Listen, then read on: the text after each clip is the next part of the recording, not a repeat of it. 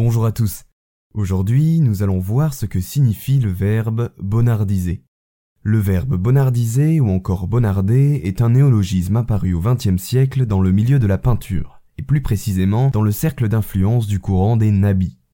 Mouvement artistique créé en 1888 en marge de la peinture académique de l'époque, le courant des nabis est principalement représenté par de jeunes peintres symbolistes comme Paul Sérusier ou encore Pierre Bonnard. Vous vous en doutez peut-être, notre verbe du jour est donc composé du nom du peintre Bonnard auquel on a rajouté le suffixe isé.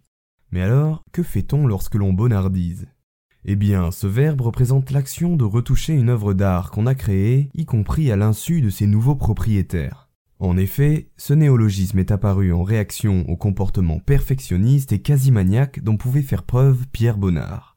Celui que l'on surnommait le peintre du bonheur, qui exerça durant la période post-impressionniste, avait pour habitude de retoucher sans fin ses tableaux, allant jusqu'à poursuivre son travail directement dans les musées qui exposaient son art. Un jour, Pierre Bonnard va au musée du Luxembourg où est exposée une de ses œuvres. Le peintre s'y rend incognito avec son matériel et entreprend de retoucher son tableau. Pris sur le fait, il doit décliner son identité au gardien incrédule.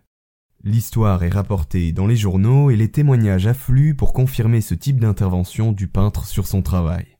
Passionné par la captation de la lumière et des événements du quotidien, Pierre Bonnard aura été un des plus grands coloristes du XXe siècle et aura bonnardisé jusqu'à sa mort, le 23 janvier 1947.